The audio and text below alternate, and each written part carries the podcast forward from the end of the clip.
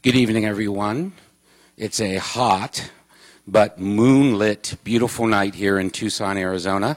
We welcome you to the Steward Observatory, and we welcome those of you who are listening and watching us on the World Wide Web via iTunes U or streaming from the Steward Observatory website. Uh, the very first Steward Public Evening was held in September of 1922, 91 years ago. And so normally this would be the 92nd season of public evenings, except we, we, meaning my forebears, didn't have public evening lectures during the four years of World War II.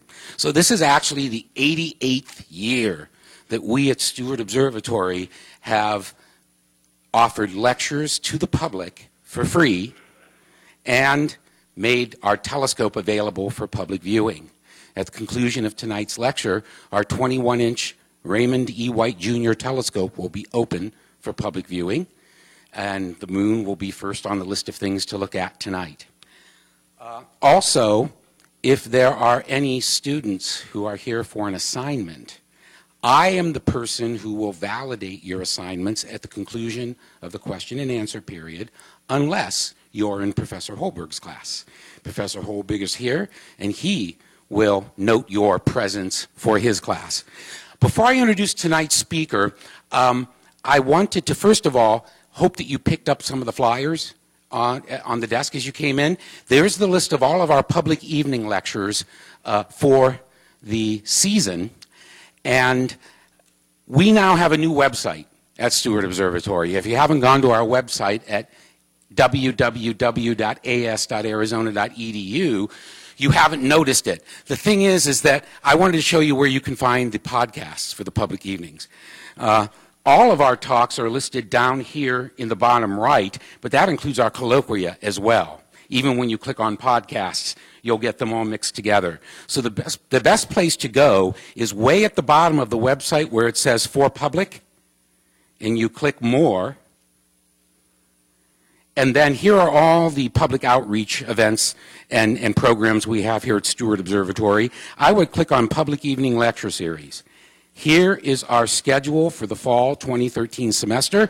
And if you click on this link, click here to stream podcasts of previous public evening lectures. There they are. Our last lecture was the one we held in April for the 90th anniversary of the dedication of the observatory. And you can uh, as long as you have Microsoft Silverlight installed on your computer, the plugin for the browser, you can play any of the podcasts for the public evening lectures that you may have missed. On the back of that flyer, our sister department, the Lunar and Planetary Laboratory, also offer public lectures. They're offering three this uh, semester on Wednesday nights and there are the dates, but we conveniently put the, the talk titles and speakers on the back side of the flyer for the public evenings, and so you are welcome to attend any of those uh, should you find it interesting. Finally, there's another flyer. Uh, we're going to have a book signing on October 14th. Uh, Professor Chris Impey has a new book out, and so I just thought I'd give you some detailed information about what his new book is all about. So lots of things going on this semester, lots of good things, and I hope that you are able to attend more of these lectures and other astronomy related, space science related events here at the University of Arizona. So, first talk of the season. I figured we put the word black hole in the title and people will show up. And I, and I have a feeling we're going to set an attendance record for a September talk, because usually our first talk in September isn't that well attended. Our speaker tonight is one of our postdoctoral fellows. His name is Dr. Christopher Greer. Dr. Greer received his bachelor's degree in physics from Northwestern University. That's the one Big Ten school where you have to get good grades, okay? I'm from Ohio, I know. Then, he didn't go very far for graduate school. He moved from Northwestern to the University of Chicago and he received his PhD in astronomy and astrophysics from the University of Chicago. And upon graduation, he came here. So he is uh, working in his first job as a baby astronomer right out of graduate school. and uh, starting off his astronomical career. And he is going to give us a talk on imaging a black hole from the South Pole. Dr. Greer.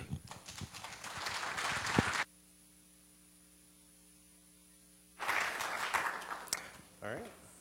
Uh, thank you for coming out tonight. It's a real honor to be able to give one of these, uh, considering they've been going on for almost 90 years. Um, as Tom said, I'm relatively new here. I showed up last October, so thank God the first, my first summer is finally winding down. Um, we're, we're in the middle of preparing for a January trip here, which is the balmy summer of the South Pole, and it can't come soon enough as far as I'm concerned. Uh, I'm going to be talking a little bit about black holes, and black holes necessitate talking about general, general relativity. And anytime someone brings up relativity, people throw their hands in the air and wait, say, you know, moan and complain, oh my God, tensor calculus, what's a killing vector? Uh, what's a, you know, the Bianchi identities? And I, I really don't need to get into all of that. So for our purposes tonight, I found this quote by John Wheeler, who is a physicist who's the guy that actually coined the term black hole in the 1960s, actually. So it's a fairly recently term, re- recent term. That matter tells space how to curve, and space tells matter how to move. It's a symbiotic relationship.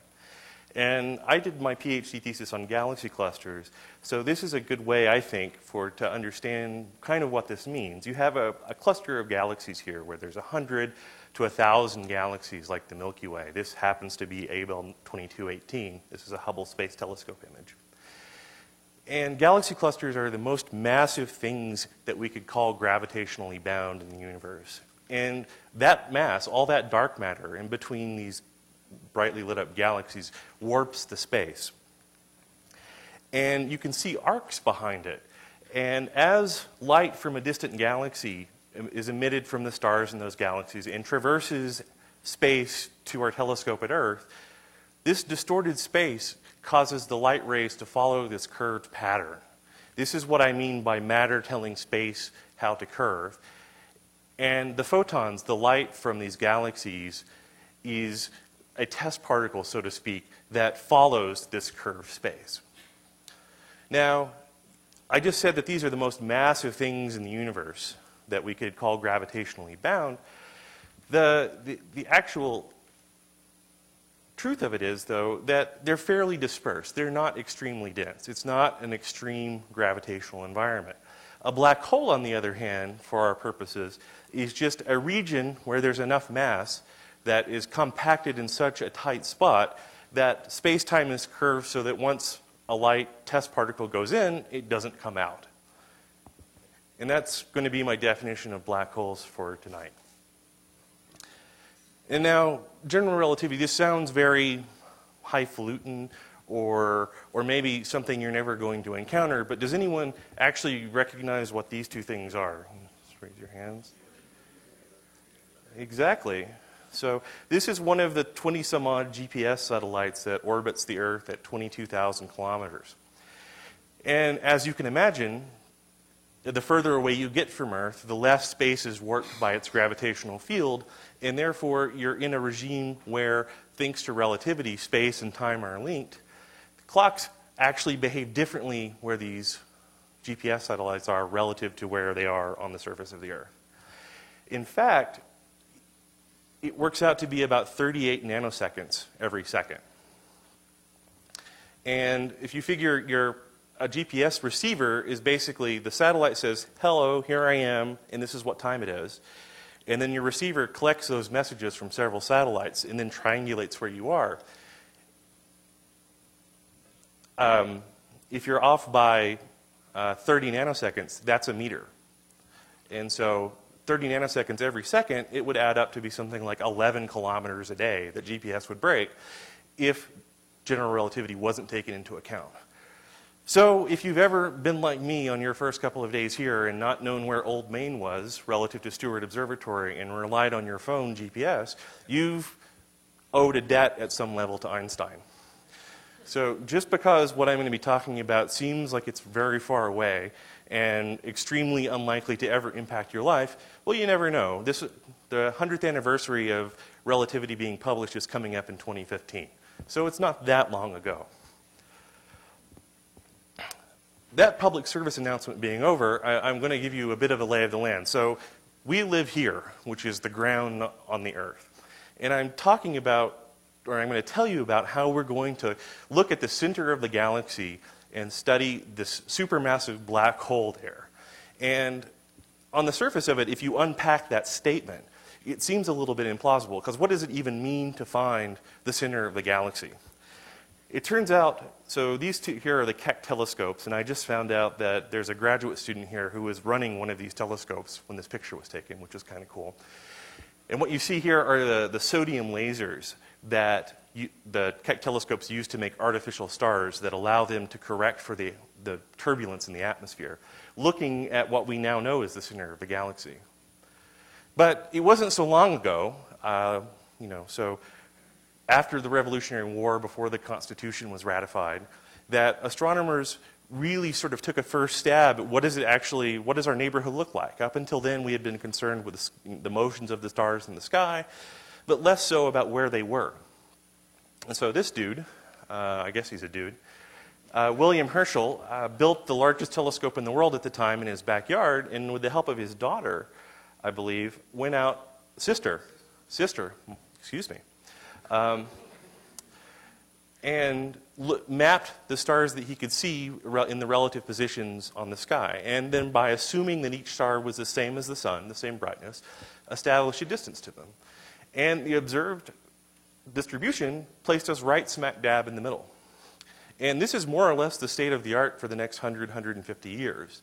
It wasn't until the 1920s when we had this so called great debate, which might come up in your uh, introductory classes between the illustrious Harlow Shapley and the rather stern looking Heber Curtis.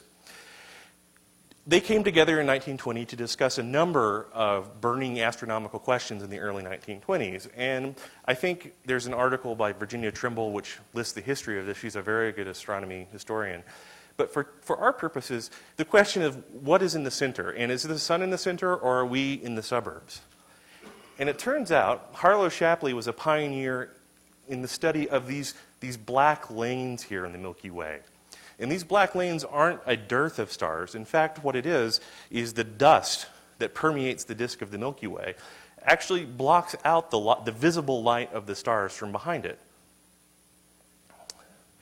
So, in fact, Har- Shapley claims, and his later astronomers have more or less made observations that agree with this, that if campus here is the center of the Milky Way. The sun is more like in Marana or Oro Valley, uh, you know, out in the suburbs. If I were in Chicago, I would say we are in Naperville, but we're no long, I'm no longer there. Fortunately, though, so this was about 1920. Fortunately, about this time, astronomers realized that, oh, visible light, what our eyes see is a relatively narrow part of the electromagnetic spectrum. In fact, light extends longer as the, as the light gets less energetic, becomes radio waves, the same things that pick up Justin Bieber when you're listening in your car. You can think of the antenna on your car, I guess they don't make them metal anymore, these little plastic things, are telescopes that pick up Justin Bieber out of the atmosphere. And it, whoops, as they get more energetic, the photons become X rays or ultraviolet, and even gamma and cosmic rays. And there are astronomical events out in space that generate light across the electromagnetic spectrum. And so this uh, graphic is from the excellent webcomic XKCD. So, you know, it's not, you know, we don't mark off where the shouting car dealership commercials are, but it's, it's worth looking at if you've never gone to look at it. And so, more or less coincident with the great debate of Shapley and Curtis, we have our own Charles, or Karl Jansky, who, like a lot of radio astronomers early on, wanted to make really clear phone calls. And so Jansky wasn't necessarily an astronomer. He, he sort of fell into it accidentally, where he built this telescope, even though it doesn't look like a telescope, it looks more like an antenna, but functionally they're the same thing, to try and map out how to make very clear wireless communications. And lo and behold, he found a signal in there that showed up to him as static, that he couldn't get rid of. It wasn't inherent in his electronics, his broadcasting, his receiving equipment. It seemed to get brighter during the day and dimmer at night, this signal. So naturally, he assumed it's the sun. But after observing it over the course of the year, this source seemed to separate from the sun as the constellations wheeled across the night sky through the season. It was located, it looked more and more like it was located in the constellation Sagittarius. Now, astronomers are very creative, so typically when they find the, the brightest star in a constellation would be Alpha Leo or something.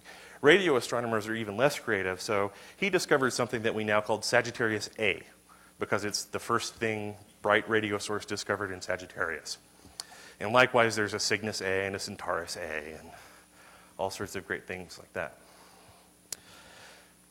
Now, that dust blocks the visible light to the center of the galaxy. And so we've discovered that there's something, something unusual there. There's a bright radio source, which we didn't actually seem to really expect radio emission from outer space. And so as the radio technology improved, now things are starting to look more like a telescope, only this is one part of a system of telescopes. We're pointed at Sagittarius A, and they found a localized region that where the gas seemed to be emitting like a like a, a, like an electric stove element would as it heats up, it gives off light. This seems to be emitting at an impossibly high temperature, 10 million degrees. And what's more, it's located in a region less than a tenth of an arc second in size. Now, I just inserted this, so what does it mean to be a tenth of an arc second? Um, this, is a, this is a handy thing to know. So if you take your index finger, and depending upon how fat your fingers are, mine are fairly fat, if you hold it out at arm's length, it subtends anywhere from one degree. Sometimes people use their thumb and say two degrees on the sky. So you have a degree. Each degree has 60 arc minutes in it, and each arc minute has 60 arc seconds in it. So when you're talking about less than a tenth of an arc second, we're talking about something like 30 thousandth a 30 thousandth of the width of your finger, depending upon how fat it is. So something incredibly small, and things are going to get smaller here. I mean, that was just an upper limit on the size. And now today we know that the galactic center is a relatively complicated and interesting place. So this is a NASA image where in the orange you can see the emission detected by the infrared capabilities of the Hubble Space Telescope. So if you think back to that electromagnetic spectrum just redder than we can see with our eye. The, the honest to goodness red stuff in here is detected by the, spa- the Spitzer Space Telescope, which looks even further in the infrared. And this diffuse blue stuff is detected by the Chandra X ray telescope. So these are three of NASA's great observatories, all named after prominent astrophysicists. And they tell you about different things. Um, the Hubble Space Telescope image, for example, tends to find hotter gas. And so by hot, I mean 70 to 100 Kelvin above absolute zero. The red Spitzer gas, the longer wavelength stuff, less energetic photons, show cooler gas, still you know, many tens of degrees above absolute zero. And so this, is the, this red stuff is part of what's blocking our view of seeing things with, our, with the naked eye telescope. And then there's this blue stuff, which are X-rays, which are extremely energetic. It's the same X-rays that you go when you get to you get when you go to the dentist, only astronomically generated. And so here's Sagittarius A, and so the scale on here is about six arc minutes. So again, about a tenth of a degree is this little bar here. So you can think, okay, that's a tenth, you know, that's a degree. And so to get an idea of the sense of scale here, when you go out to a dark site outside of Tucson and look up and see the galaxy.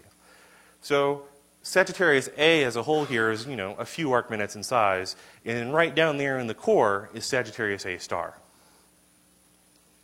Here's an image from the Keck telescopes that I showed earlier. Now, a lot of advances have happened in the last 20 years or so thanks to the development of two key technologies. The first is infrared detectors, and the second is adaptive optics. You're looking at something very small, you don't want to have your image blurred out by the atmosphere. And so I don't know if you can see it. I can just barely see it on this projector. Sagittarius A star is a little red lump here right at the center of this field. You see a lot of bright stars, some um, you know, nebular emission over here, um, a really bright star that's been uh, has some scattered light in it. And if you zoom in and watch Sagittarius A star over time, you can see that it gets brighter and dimmer. And it's extremely dim. It's, a, it's well, in, in context for other things like it, it's about 300 times the intrinsic luminosity of the sun, which sounds pretty impressive. The sun is pretty bright. Don't go out and look at it with your eye. But for reasons that will become clear, this is kind of mysterious. How could the first radio source detected, you know, in localized in this really tiny space with such a high temperature, be so dim? So again, this animation, I don't know if it shows it. Maybe it's too short of a time lapse. But if you look at our solar system and you follow the planets going around the sun, you know the Earth is about 93 million miles away from the sun. And you know that it takes about a year to get there, to get around. You can infer how massive the sun is based on Kepler's laws and a little bit of Newton's gravitation. We could do the same thing here and find out how massive is this thing that we're looking at. And so, again, this is a group using the VLT in uh, a European group. These are stars pointed on Sag star over the period of about 16 years. And so these really bright stars, much brighter than the luminosity of our sun, you can find this one here, which is called S2, in about 16 years has completed almost an entire orbit. So the resolution element of this object is about 400 AU, and AU is the distance between the Earth and the Sun. Pluto is at about 40 AU. So lar- this orbit is larger than the size of our solar system and then whips around here at in about 15 years, faster than Saturn goes around the sun.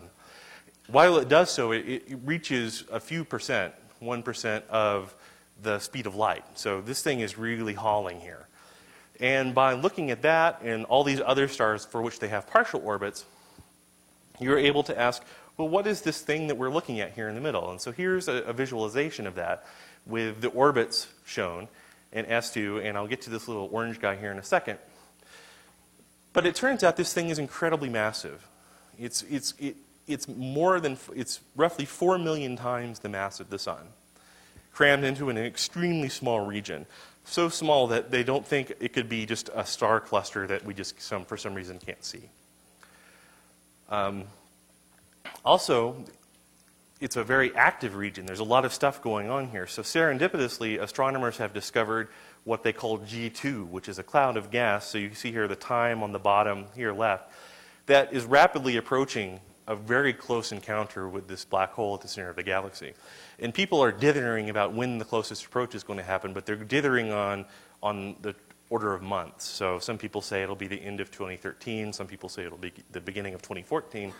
But you can imagine astronomers around the world have pointed their telescopes at Sagittarius star to watch this thing fall into the black hole. So it goes on out to 2040 and that sort of thing. Um, and so even while people have been looking for this, they, they recently discovered a magnetar, which is a kind of collapsed giant star near Sagittarius star because people were just happened to be looking at it for this and found you know, something else which is really exciting, but I don't have time to go into. So some equations. Um, I was told some of you are maybe uh, engineers, so um, I'm going to get away with two equations, or try to.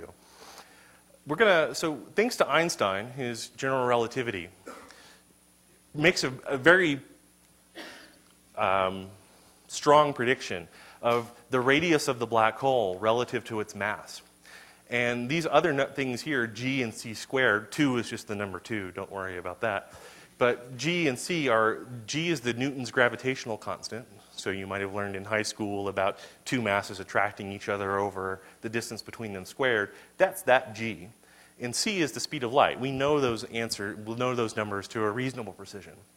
So if we think the black hole is 4 million times the size of the, the sun, based on these observations, that means the radius is going to be about seven and a half million miles. And that's, you're not going to be able to like buy a car that will drive you seven and a half million miles. But on astronomical scales, that's tiny. For example, that's about 8% of the distance between the Earth and the Sun, 8% of an AU. And just for reference, I, you know, once you start talking about these astronomical distances, it's hard to grasp. Mercury is about half an AU between the Earth and the Sun. So we're talking well 4 million times the mass of the Sun crammed well inside the orbit of Mercury. There's there's really nothing else at this point that uh, could be there other than a black hole. And so we, here we have angles again. So I talked about, again, your thumb is a degree. This is 50 microarc seconds. So we're talking about millions of times smaller than your thumb on the sky. This is incredibly tiny. Or, if you prefer more prosaic, it's like looking at the grapefruit that Neil Armstrong left on the moon from the Earth. Or a softball if you're more of a sports fan. That's, that's the kind of scale that we're talking about. I, I still don't have a good handle myself on what it means to look for a grapefruit on the moon, but that's, that's kind of the thing we're talking about. Now, telescopes can tell you how small something of some, a thing you can see. And it's basically related to the wavelength of the light you're looking at. Shorter wavelengths means you can see smaller things. That's good. But X-ray telescopes are really hard to build. You have to put them out in outer space. So that's, that's bad. And then we talk, then the diameter of the telescope. So if you have one millimeter radiation in a 200 meter telescope, that's one arc second resolution. And we need to go to 50 micro arc seconds. So let's see what we have on hand. Hubble Space Telescope, Keck, they're both two fabulous instruments. Hubble has probably the best thing that NASA has ever done. The diameter of that mirror is 2.4 meters. The main mirror is about 8 feet, you know, just this tall. The diameter on Keck is much larger. It's 10 meters, 30 feet. But the best resolutions they can do, even with this great technology of adaptive optics for Keck, is only about five hundredths of an arc second. We're, we're still not quite in, in the ballpark. We need a bigger telescope. So we've built bigger telescopes. This is the NRAO 300 foot telescope at the best astronomy, radio astronomy site in West Virginia. And um, taken on November 15th, 1988. This is the same telescope on November 16th, 1988. It's, it's really hard to build something that big. And so, you know, 200, a 200 meter telescope, which is, eh, this is close, ballpark, you know, that's the size of a football field, um, still only gets us an arc second. We need something much, much bigger than that. Well, you know, we have a solution, though. As, as astronomers have been working at this for a long time, you always want better and better resolution. There's a technique called interferometry. So there's the Very Large Array, which is near Socorro, New Mexico. And if you haven't been, it's worth the trip. There, it's really cool looking sitting out on the, the plains of New Mexico. You see all of these telescopes. These telescopes are 25 meters in diameter. So they're much smaller than the thing that collapsed. But they're still, you know, no mean feat of engineering. And the technique of interferometry takes the light that one telescope sees and compares it to the light that another telescope sees. And so for every different pair of telescopes, you make that comparison. And with some fancy math, you can simulate having a telescope that's the size of the largest separation that you have. It's like building, in this case, the VLA can stretch out to 35 kilometers. It's like building a telescope that's 35 kilometers in size, only astronomers have been lazy and they've only filled in certain parts of it. Most of it we just don't bother filling in. So the reflective parts are relatively small, but at the same time we can drastically increase the resolution. So I said we needed a 200 meter telescope to get one arc second in resolution. Well, here we don't even go down to one millimeter, but we can get a maximum resolution of 0.04 arc seconds by using this technique. Of course, there's trade offs because we don't fill in the full area of the mirror, we have to look at bright things, but relatively speaking, from radio astronomy standards, Sagittarius star is still pretty bright. Not as bright as it could be, but still pretty bright. What we really need, though, to get 50 microarc seconds is a telescope the size of the Earth. And so, this, I don't know if you guys recognize it, but that is the Earth. Um, from this picture, you are, you, are you are sitting at Sagittarius Star, or at least in the direction of Sagittarius Star. And this is what the Earth looks like. You're looking right at the Pacific Ocean. Sagittarius Star is in the southern sky. It's only up relatively, a relatively short period. And so by putting telescopes at all these different locations, we can simulate having a telescope the size of the Earth, only we've just done a really bad job, or you can argue maybe it's even considering that we can link these telescopes is pretty amazing. Now, the EHT is a project that's been going on for several years, and this technique, which is called very long baseline interferometry, the baseline is the separation between two points here. These are very long, Chile to Hawaii, has been going on for some years now and has primarily used three telescopes. So there's the CARMA interferometer, which sits about two, 250 miles north of LA. It's, if you're going out of LA and you want to drive to San Francisco, but make a mistake and drive up the eastern Sierras instead, you will run into CARMA more or less. There's the SMA and the JCMT on top of Mauna Kea in Hawaii, which is worth the trip if you ever go vacation there. It's just a really gorgeous view. And then the submillimeter telescope, which is about two hours east of here on top of Mount Graham outside of Safford. And from these observations, they've detected Sagittarius star. They've measured its size. It's the highest resolution astronomy measurement that's ever been made, 37 microarc seconds. But right now, with these three telescopes, it's really hard to tell more than just the size of the object.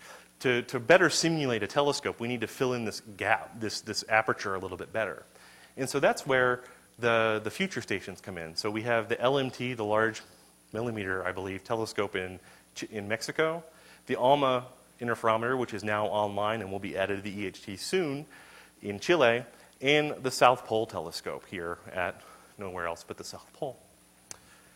And so sampling the full extent of this aperture, or as best you can do, is really important to the image quality that you're going to get out. And so you can see that the, the telescope, and we want to go north, south, east, west, cover everything. So the South Pole telescope here, with, with, with its baselines in red here, sort of serves as the southern anchor.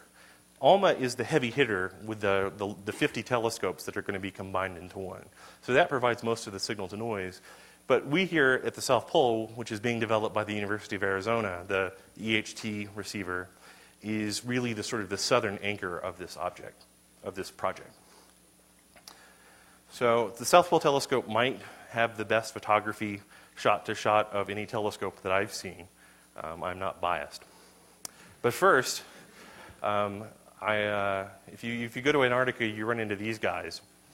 So um, the, the bay, this is at McMurdo, and the bay is frozen for many months out of the year. In fact, if you're in Antarctica much past March or April, you get to stay there for at least six months. Get to, I mean, I guess is a, your, your choice of verb is up to you. But these, when the icebreaker comes through and breaks up some of the ice, uh, the penguins have now, I guess, figured out that you don't have to walk all the way across the ice to get to the water anymore. So they, they come and say hello. So this was shot by one of my colleagues. And so here's just a quick movie that um, it's available on YouTube. It was shot by the American Museum of Natural History that just shows some sights of the South Pole. This is in the C 130 aircraft that fly overhead here, only these have skis on them, which you don't need in Tucson. Ice runway. This is how you get, on a, you, you get in the back on a C 130 with like a crate of bananas and fly, uh, or whatever they happen to be moving down there. You're just cargo.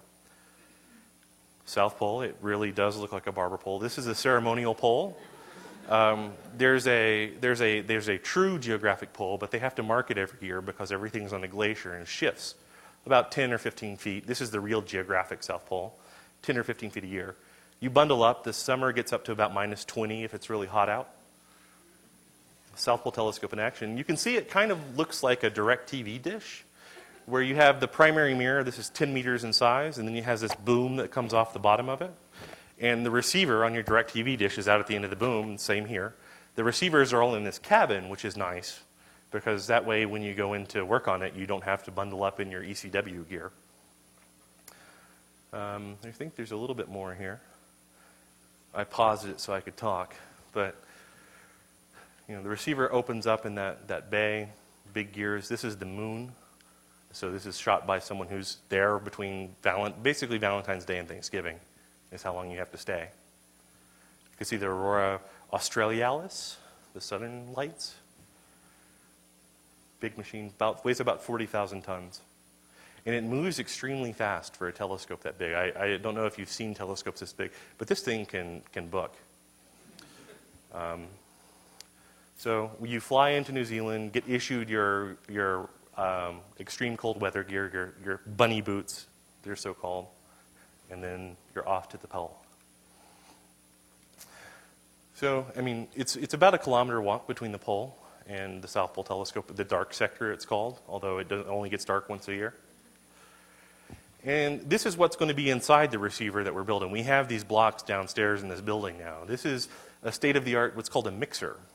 And the trick with VLBI, very long baseline interferometry, is that like it's really hard to send the data on the internet from the South Pole to CARMA in California or Hawaii or to, to compare the information between the telescopes. So what we do instead, I like to explain is we freeze the light.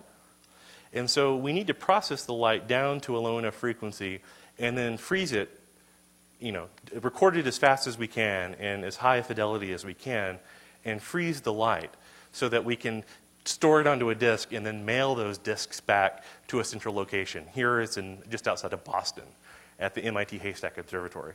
But the light comes into the mixer here. It's the first thing that it sees after bouncing off, traveling 25,000 light years from Sagittarius star, bouncing off of our telescope into our receiver, goes into this thing, comes out into a processed, manageable form, and then we record it. This is what the inside of that cabin looks like on the boom. And so you notice that there's already something there. So South Pole Telescope has been around since 2007. It hasn't been idle, hasn't been waiting for us to add it to the EHT. In fact, none of these other telescopes that are involved in the EHT sit around waiting for us to get our act together because you can imagine trying to coordinate schedules all across the world and also coordinate weather.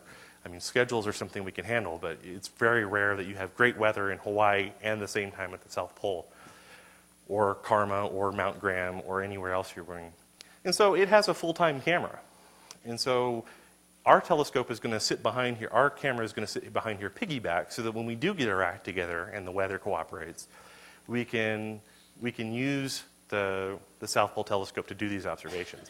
So we are going down, uh, there's one other person and I, in addition to the regular SPT team, going down in January to do some scouting and move all these cables around so that we can have a place to actually put our camera.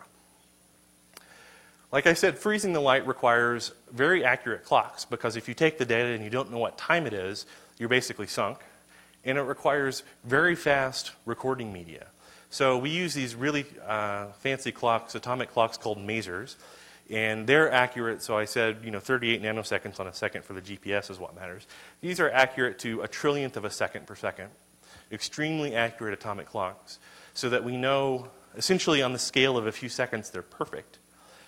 So we know exactly what time the, the data that we record is recorded. We know it exactly at South Pole, and we know it exactly at all the other stations so we can compare them later. And likewise, so this is a shot from this April up at the SMT. These black boxes here, they have stacks of terabyte disks now. So each stack is 16 terabytes of data, and they plug into these things, these boxes here. And right now we're recording at four, about four terabytes an hour. So that's even, that will even stretch Internet 2 from campus here. So the only, the only way to get enough bandwidth is to take those disks, put them in a box, and put them in a FedEx truck. And so it's a very high bandwidth FedEx truck, but it's very, very high latency. And this is only going to get worse. We, they've, they've got new technology on the way. So the South Pole Telescope is going to join EHT for the 2015 observations in early 2015. And by then we'll be doing 16 terabytes an hour. That's a, that's a, lot, of, a lot of recording. And needless to say, there's a supercomputer basically back at MIT that does the comparisons for us. So I, have yammered at you, I've, wow, uh, for a long time about penguins. And so you might ask, well, what's the point? The, black, the, the South Pole looks really cool. I, I definitely want to go there. How do I get a job? Um, but why bother? And so here's a, a 3D relativistic simulation of a black hole like the one at the center of the Milky Way. And so you see this black hole here in the center. That's actually a shadow of the black hole. The light goes all the way around.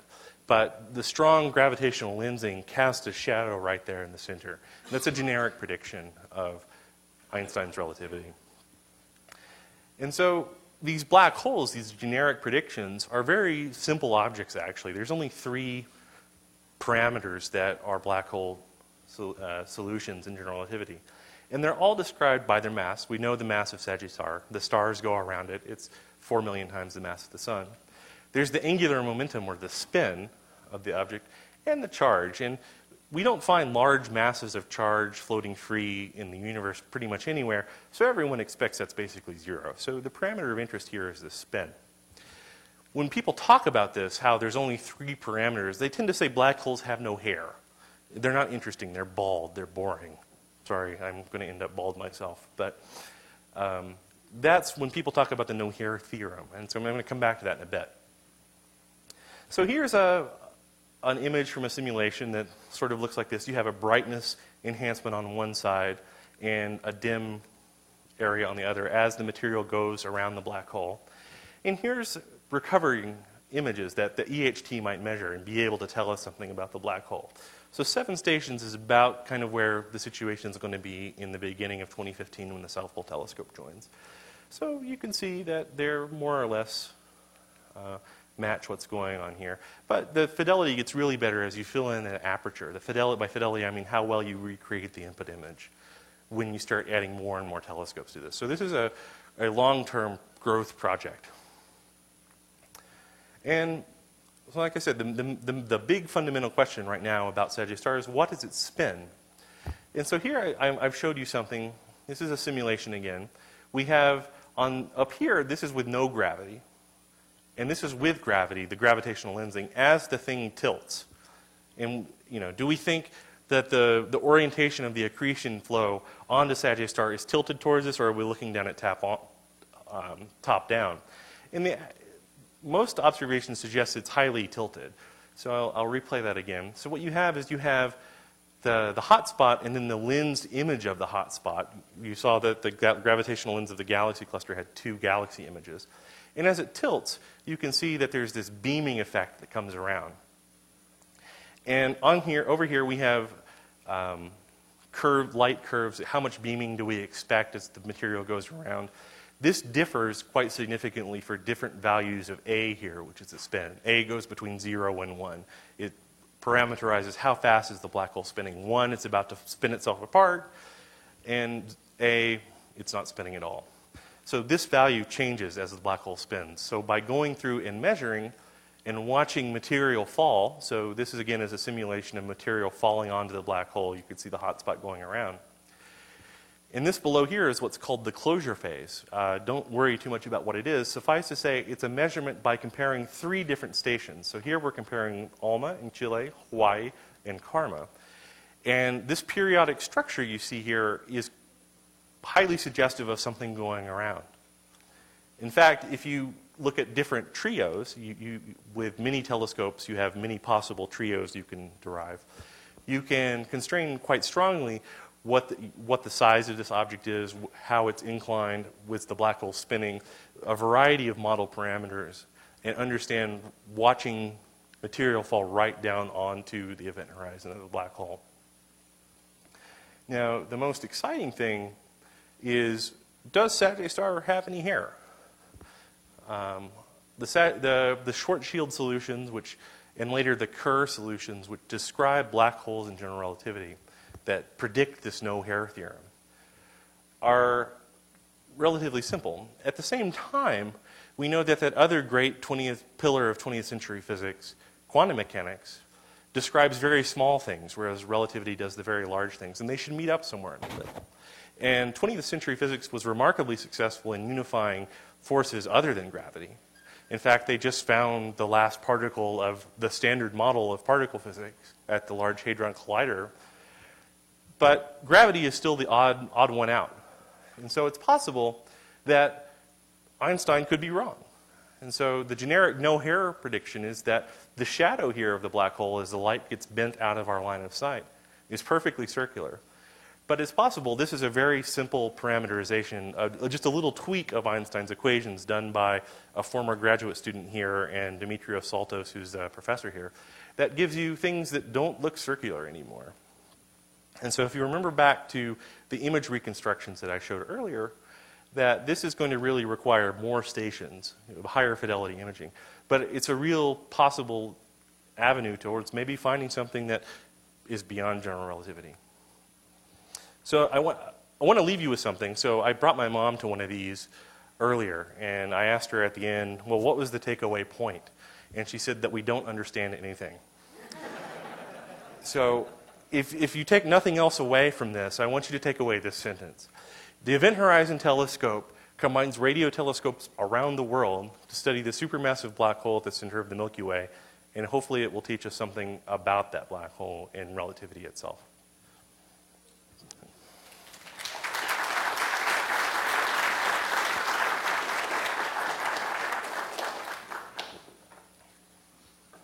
You so much, Chris. We have plenty of time for questions, but first, I also have one more announcement. Um, we keep an email list of patrons of the Public Evening Series. If you'd like to get emails about events at Steward Observatory and uh, the schedule of public evening lectures, please feel free when you leave to put your email address on the sign-up sheet. Also, we sent such an email out last Friday, and some of the emails got bounced back. So if you didn't get an, a, a message from us and you were expecting one, you should probably put your correct email address on there. All right, questions for Dr. Greer? Please. Now, you, uh, you said that the uh, South Pole Telescope was about 40 tons, is that correct? 40,000. 40,000 tons? It's a heavy piece of machinery. So was that transported primarily by aircraft in pieces, or how was it assembled there? Everything comes down in the back of a C-130. The only, the only thing that can land at the South Pole, as far as I'm aware, that can carry cargo is, is a C-130. So everything, I mean, you can drive down Kolb and look at them, but they're not very big. Um, everything came down in the back of one of those. So the, the 10 meter diameter dish, for example, has a backup structure made of carbon fiber, and then the individual panels are yay big or so. And then those panels are put on individually, for example. So almost a 1,000 aircraft flights just, just for the telescope itself. Thereabouts. Yeah, it's, it's, a, it's a big operation. That, that said, the infrastructure at the South Pole, the U.S. has had a base there since the late 60s at least, even, maybe even earlier. Um, I'm not exactly sure what they did, but it sort of turns out almost serendipitously that it's a great site for this kind of astronomy. The atmosphere is extremely dry. I had a slide for this. You know, you'd ask why bother. But this is a, a measure of the atmospheric transmission as a function of frequency. And so higher is better. If one, if you get one, one lets all the light through. Um, and so black is the South Pole, blue is the region where the ALMA telescope is in Chile, and red is Hanoi, Vietnam, which you can imagine is a fairly humid place. So you couldn't do this kind of astronomy at 250 gigahertz in Hanoi. You have to go somewhere dry. And the South Pole just so happens that one, there's great infrastructure there, and two, it you know uh, happens to be extremely dry. If you think Tucson has a dry heat, this is a dry cold. Any other questions for Dr. Greer? Oh, yes, over here. We live in a spiral galaxy, Yes. which has a pretty clear plane and momentum. Is there any reason to believe that the rotation of the black hole would be outside of that plane? So I, I don't. So, so there's a couple of things going on here. Uh, one, a galaxy like the Milky Way tends to have 100 billion stars in it, ballpark. Um, and I said this thing is extremely massive, but it's only about 4 million stars worth. So it's, on the balance, it's not particularly massive on the scale of the galaxy. I don't have any reason to believe why its spin would have any correlation with the spin of the galaxy. That said, every basically galaxy that we've looked at, other than the Milky Way, seems to have one of these things too. Some of them are the most luminous objects known in the universe that we can see out all the way almost to the edge of the universe, quasars. We think those are supermassive black holes that just so happen to be in the middle of a very messy meal where they are eating something and then spewing out lots of light and energy as it falls into them. So one of the questions is, well, why is Sagittarius star so faint? Why aren't why doesn't the Milky Way have such a huge jet? But every galaxy seems to have one. And what's more is that the heavier the black hole, the heavier the galaxy seems to be. This is called the M sigma relationship, if you happen to hear about it. That is that you can, there seems to be a very tight correlation between the mass of the galaxy and the mass of the black hole.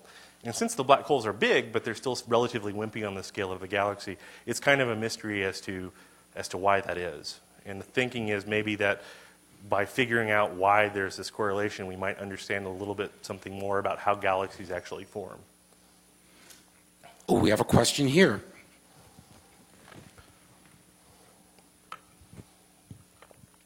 I just wondered if you could explain a little more about how these observations are going to clarify more about relativity. Or could clarify? So th- that, that was very hand wavy there at the end. Um, we're all, so we- we're going to observe and we're going to see what we see. The question is, what do, a theorist will probably give you a different sort of heading on this, but I'm an observer, so I'm going to go out and what I see is what's actually there. It's up to the theorist then to say, well, what do you expect to find there based on the theories that we have? And Einstein, he's been gone a while, but um, relativity more generally says that that shadow that we see is going to be extremely spherical. It's going to be round. Um, and if you, if you look back and kind of squint at these, the two on the outside, where so E is the parameter, if E equals zero, that means we're in GR.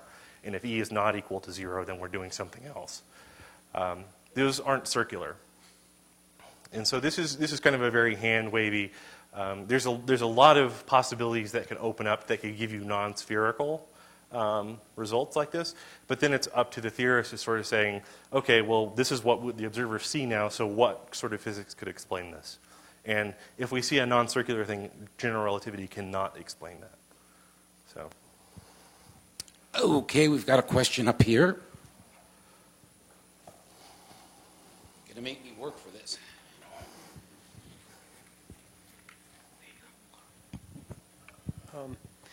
Would this work of the uh, telescope give us some insight into the distribution of dark matter in the galaxy and also near the black hole itself?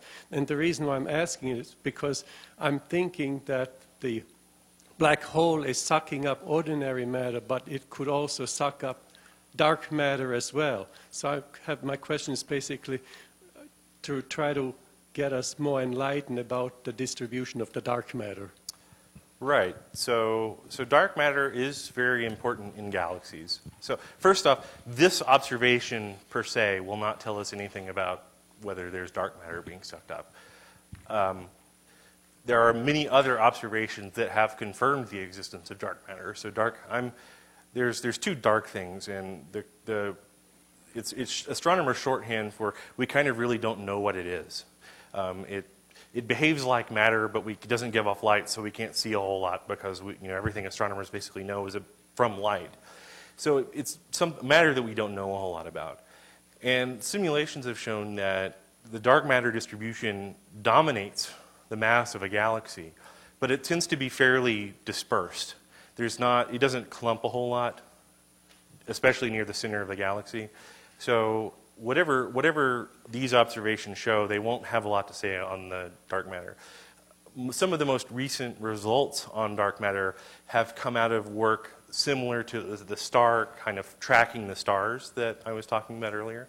That's a much better way. You don't just do it right there in the center, but you start looking at stars further around, uh, further out in the disk of the galaxy, and that sort of gives you a handle maybe on um, how much dark matter there might be. I think Jo Bovy is, if you're curious about it, you might Google her name B O V Y.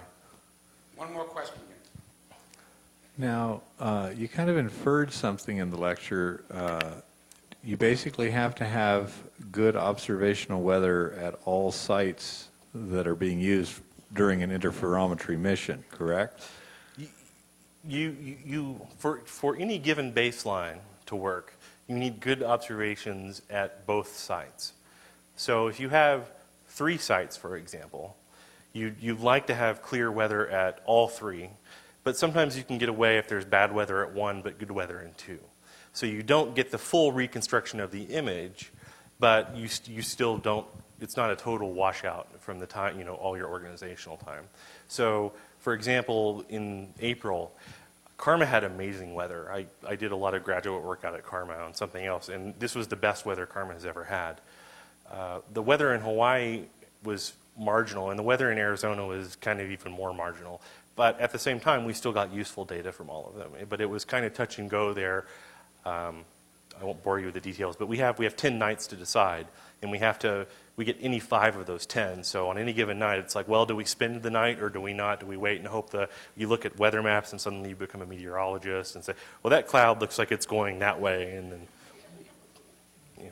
But in the end, things generally work out. All right, if you've never visited our telescope, in our original building, which is 91 years old. It's that big white building right outside the door here.